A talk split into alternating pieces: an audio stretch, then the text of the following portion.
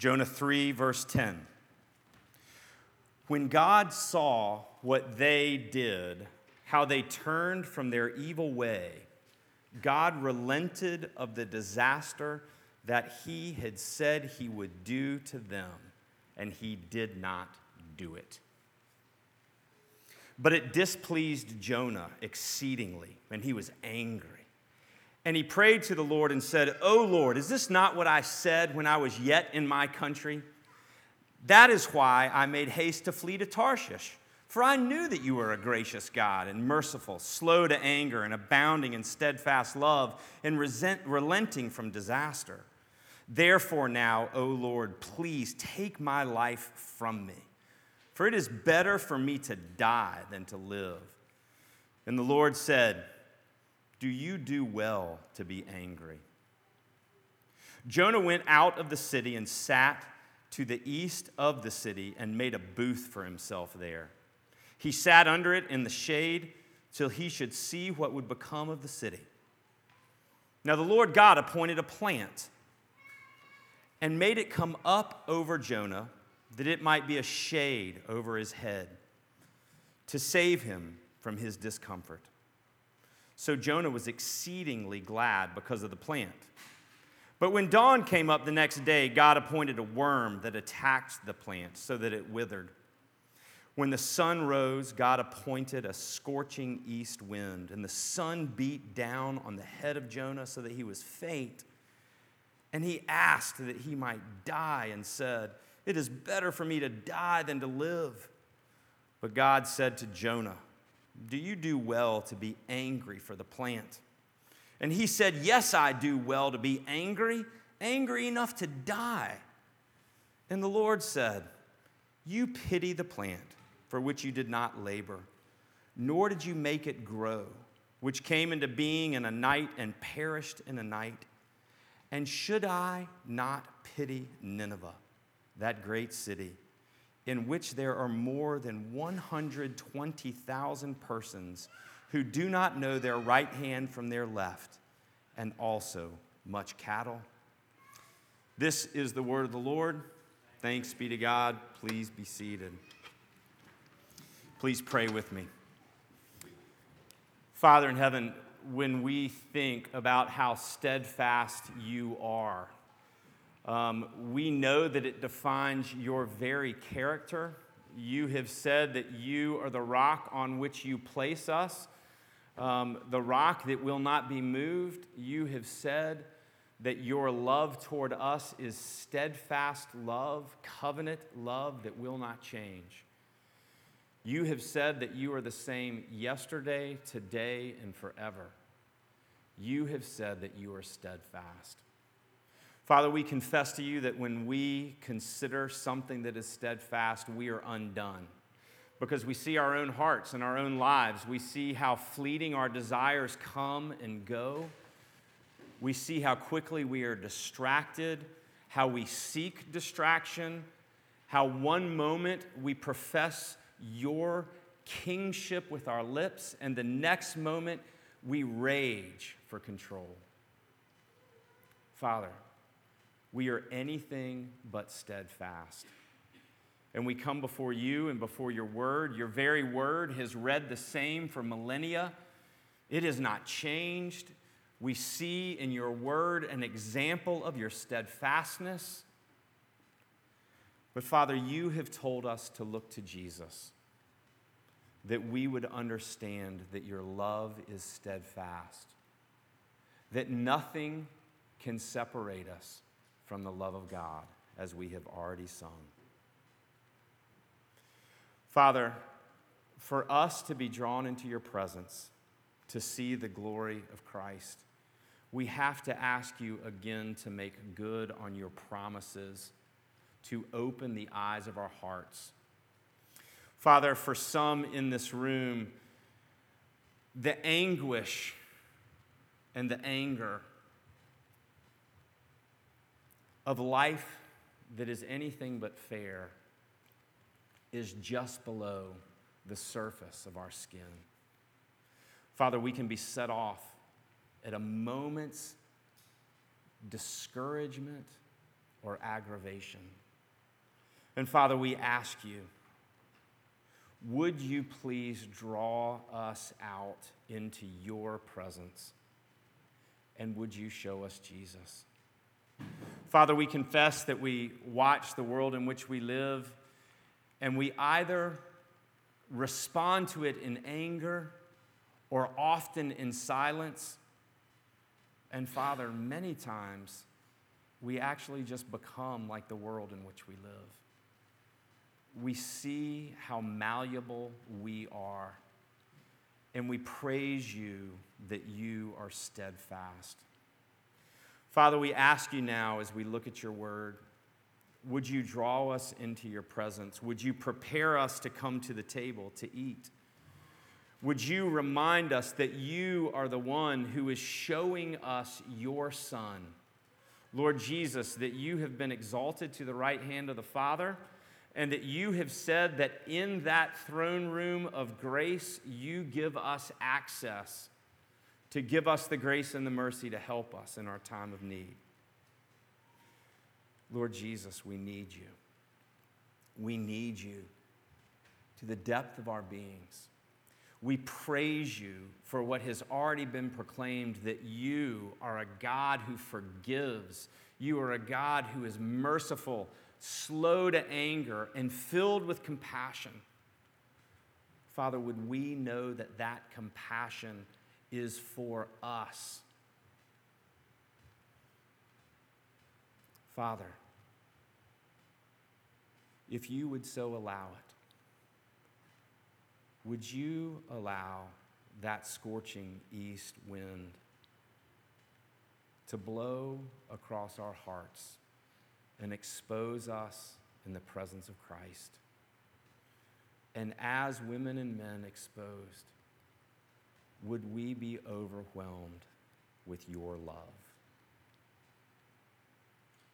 Father, you truly are steadfast. And we come to you now asking that you would show us that love. And it's in the name of Jesus that we pray all these things. Amen. We are spending the summer talking about the theme that goes from the beginning to the end of Scripture that the nations would be blessed the way in which God has revealed himself as a covenant God to Abraham. The very first thing that we looked at was Genesis 12, and we saw that God said to Abraham, The reason I am making this covenant with you is so that the nations would be blessed. We saw next, chronologically, in the order of, of, of, of uh, God's people, how God blessed through Joseph the nation of Egypt. We saw as he brought his people out into the desert and as he was leading them into the promised land through the giving of the law in Deuteronomy, that loving the sojourner and the foreigner among us, that the nations would be blessed, is part and parcel with the law of God. Nathan then took us through this story of Naaman, the Syrian captain, the captain of a people who was against Israel and how even there God chose to bless Naaman as Naaman learned to proclaim the name of God. We finally last week saw in Psalm 87 that inherent and ingrained into the life of the Israelites was this promise that through God's people the nations were to be blessed, as we were even given songs to sing about those who would come to know him. Today, we turn to Jonah. Again, in chronological order of the way that Scripture is laid out, and we see God revealing Jonah's unrighteous anger. We see that this is a story. Jonah is a story, a story of God's commitment to bless the nations through his people. And Jonah's opposition and our human opposition often, which is the case, our opposition to God's intent to be a blessing. Because even in this passage, Jonah is called to bless a nation that is his enemy. The first thing of two things that we're going to see is God's ability to reveal Jonah's unrighteous anger. And the second thing that we're going to do is see how God shows us the root of unrighteous anger. How are we supposed to understand this book of Jonah? I don't think we can understand this book of Jonah, the, the hatred that Israel would have had for Nineveh. You know, maybe you could compare it to the idea that the Ukrainians may feel against the Russians right now. Have you heard the, the statements that have been made that it will take decades and generations before there is hope of reconciliation? The background of Jonah is not dissimilar to that. Nineveh is not a city that God picked out of just any city that he could have sent Jonah to. Nineveh was the nemesis of the northern kingdom. The only other place we see Jonah in the book of the Bible is in 2 Kings 14, and there we see that Jonah is an 8th century prophet from Galilee. He was sent to prophesy of God to Jeroboam II, the last great king of the nation of Israel, the northern 10 tribes. Jeroboam was known as a wicked king. He continued the, son, the sins of the original Jeroboam, who had come some 200 years prior, the worship of the golden calves at both Dan and Bethel. But underneath Jeroboam, the military and the economy of Israel, the northern kingdom, flourished. And they pushed into the territory that God had given them, all of it under Jeroboam. And we read in 2 Kings 14 that Jonah was his prophet who used the language of Deuteronomy 32, the Song of Moses, to prophesy Jeroboam, you are God's man for Israel. You are the one through whom God is going to save Israel. Because, he says, there are none left, bond or free, who are on the side of Israel, but God is. Jonah was pro Israel in every way. Nineveh was them versus Israel, who was us in Jonah's mind. The background of the story of Jonah is God's commitment to bless the nations through his people, even his people's enemies. Nineveh was the nemesis of the northern kingdom. And in Jonah's mind, this is a zero sum game. Israel is blessed, our enemies will be cursed. This is win at all costs, no matter what. Why do I think that it's important that we look at this story of Jonah, especially in the historic context of Jonah? Because this is the way that the world thinks about division a zero sum game. You're either blessed or you're cursed. And it is often the way that unconsidered, that unexamined, we, the church, also think about division.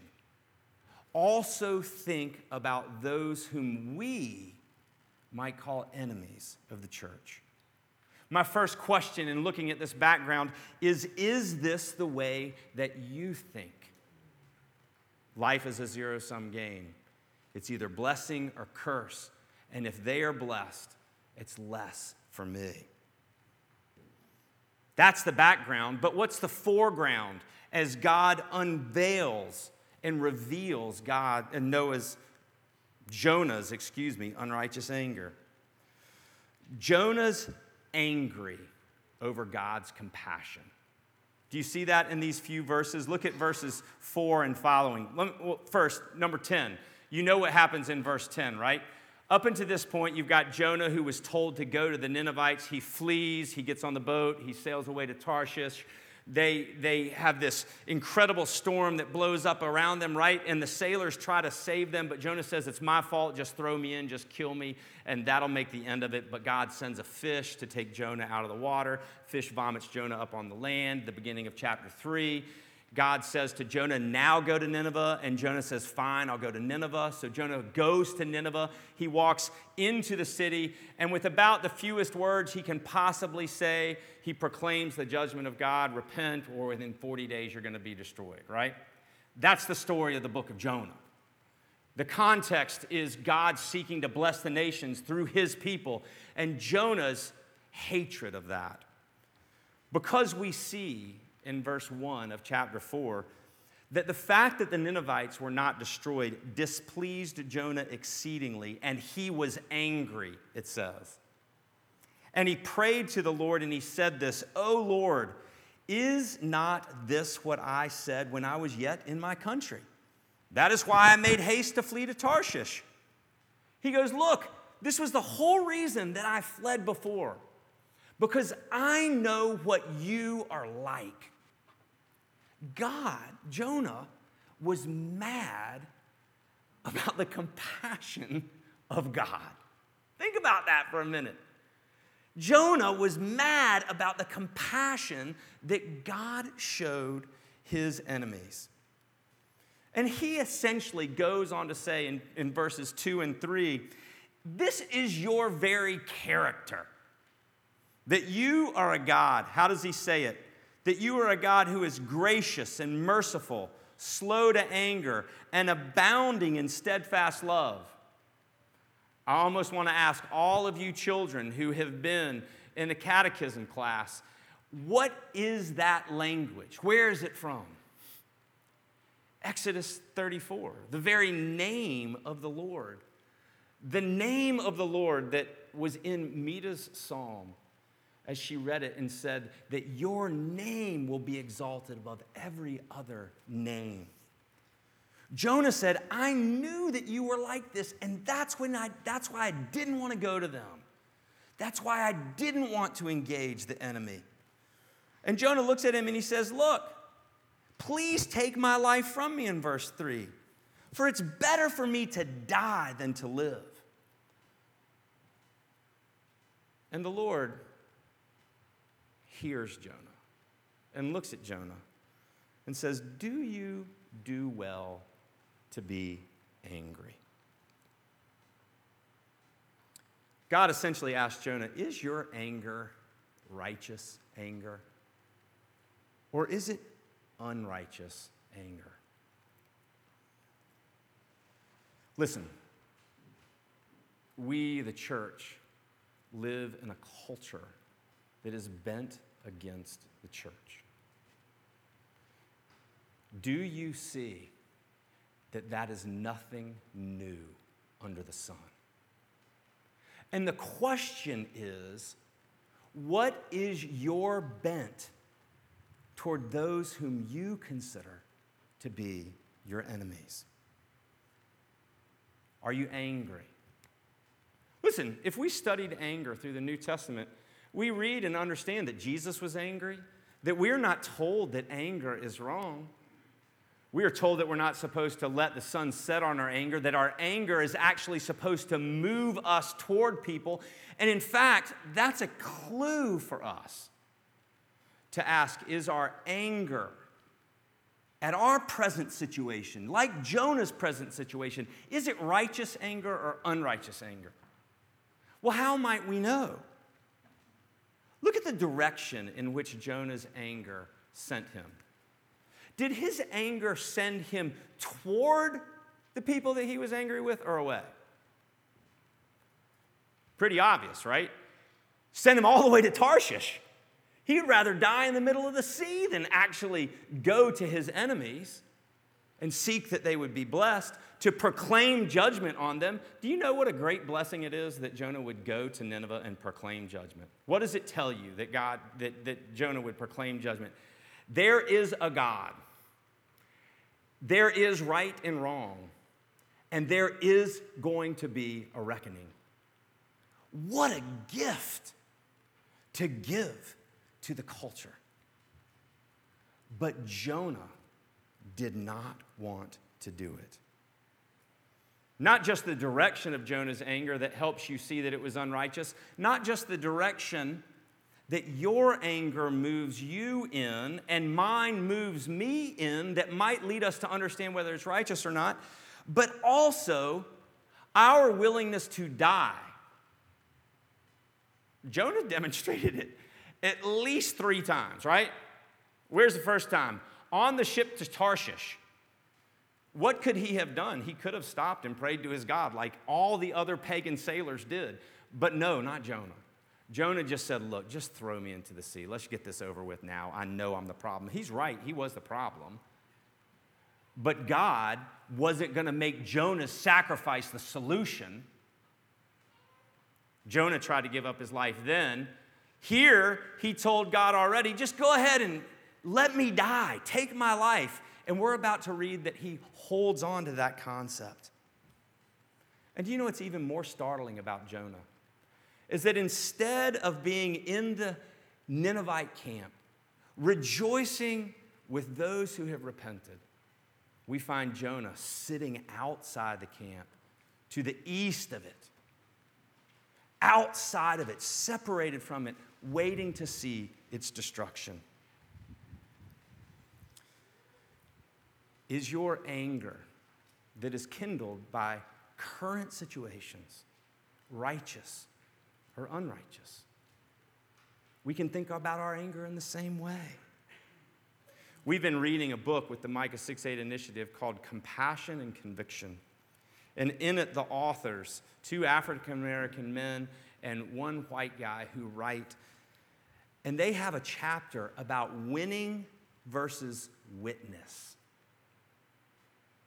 And it's a chapter that will seek your heart out. Are we only in the fight to win? Or are we in it to witness to something greater? What do you do with the very likely reality that God wants to bless your enemies through you? That's what Jonah's about. God's commitment that the nations would be blessed. What do you do with the very likely reality that God wants to bless your enemies through you? That's the first of two things the revealing of unrighteous anger. But part two is the revealing of the source of Jonah's unrighteous anger. You can look at it with me. Jonah 5 says that Jonah went out of the city and he sat east of the city, made a booth for himself there. He sat under it in the shade till he should see what would become of the city. Have you ever wondered what it'd be like if God were your counselor? This is a great example of what it would be like if God were your counselor. There are four times in the book of Jonah that it says that God appoints something. He said that he appointed a fish to come and save Jonah's life in the sea. And then it says that God, in verse 6, appointed a plant. He appointed this plant to grow up over Jonah's head to provide shade for him. And we are told that when that happened, that Jonah, this plant in verse 6, or excuse me, yeah, in verse 6, that provided shade over his head to save him from his discomfort, that Jonah was exceedingly glad because of the plant. But then we're told that God appointed a worm God appointed a plant, he now appointed a worm. Verse 7 says that at dawn the next day, God appointed a worm that attacked the plant so that it withered. And then it said the sun began to shine. Jonah became overwhelmed in the sun. And then it says that God appointed the final thing that God appointed a scorching east wind, and the sun beat down on the head of Jonah so that he was faint and he asked that he might die. This is an amazing story. And apart from what you already heard in the first four verses, five verses of the chapter, it would be just a silly story, wouldn't it? Does God ever come after your anger? Mita and I got in a fight this week. And she was very gracious and generous with me. she allowed me to wait a whole night before we actually had a conversation. And then when we had the conversation the first time, it didn't go well. I'm not gonna lie to you. And it didn't go well because of me. We got distracted. I got to a job, had a sink that was clogged, right? I went about fixing this sink, and guess what? Nothing worked that I did. It was the most maddening two hours of my Friday, my day off, my break. This job that I wanted to do because nobody understood that I was the one that was you know, being put upon and, and being pressed on and taken advantage of. And I just wanted to get this job done. And at one point, I pulled this snake, this is tool that you squirrel into the drain, and I pulled it out, and this juice just flew over me. And I went outside and I slammed the door, hoping that somebody was in the house to listen, and nobody was in the house to listen. And I sat outside and I was mad. And I sat there And I heard, Do you do well, Bradley, to be angry? This story of the plant is my sink as God got a hold of me.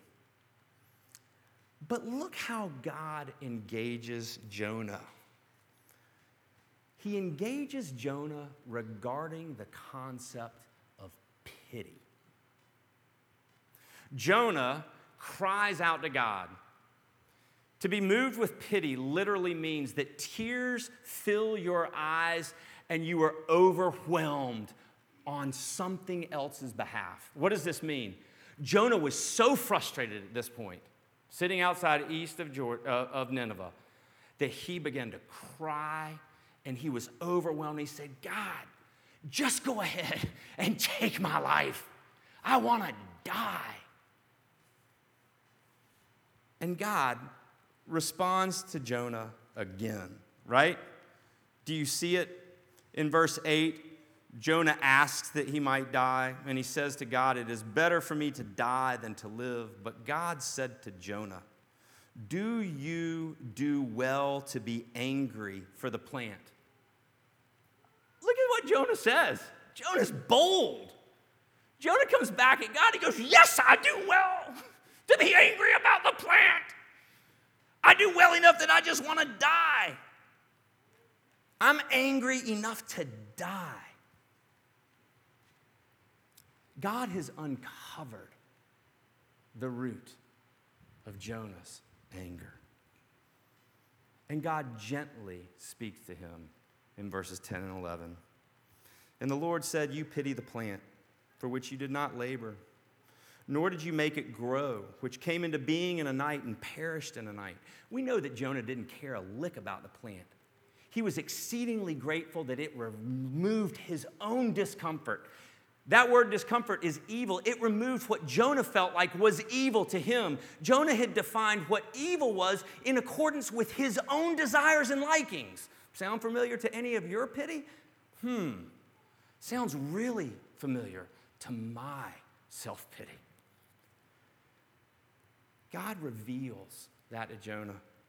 But then he says something about his pity to Jonah. He said to Jonah in verse 11, and he asks a question. Notice that this is a question.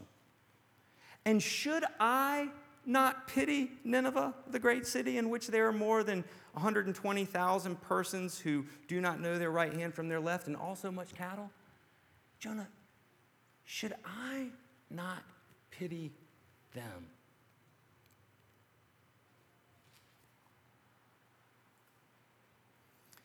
What does God show Jonah in this story? God shows Jonah that he pities people. And more often than not, we humans pity ourselves. We pity ourselves.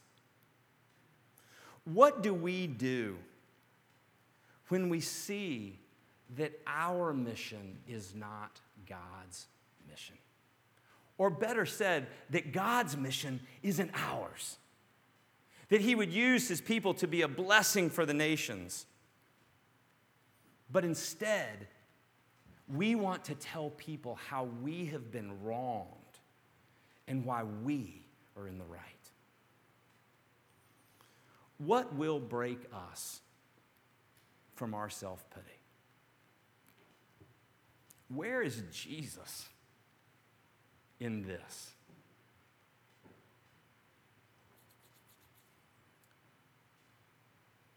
If you study Jonah, it's really fascinating. Guess where he's from? He's from Galilee. When Jesus showed up on the scene, the Pharisees said there's no way that Jesus is a prophet because no prophet has ever come from Galilee. They knew that they were not telling the truth. Jonah was from Galilee. You see, God would send another prophet from Galilee who would weep over the city. Not only, not, on, not over his own discomfort like the prophet Jonah did, but Jesus would look and he would weep. He would be moved to tears over the city. And he would be willing to die, not fighting the city, but for the city, for God's people, whom God said, You all are like my enemy. The judgments that are proclaimed in the Old Testament are stark. If you want to see how God understood Judah, the southern kingdom, a great place to go and look is Ezekiel. And God likens his people, get this, Ezekiel 16 49. Go look at it if you want to. He likens them to their sister Sodom. Let me ask you a question. What was Sodom condemned for? Remember the whole story about Lot? Sulfur falling from the sky, right? And a whole city being destroyed. What do you think they were condemned for? I want you to go home after tonight and I want you to look up Ezekiel 16 19. Guess what they were condemned for? Pride. Having an excess of food and an excess of ease and not helping those who are poor and needy. It is shocking. And you begin to see how does God love? Who does God pity? He pities us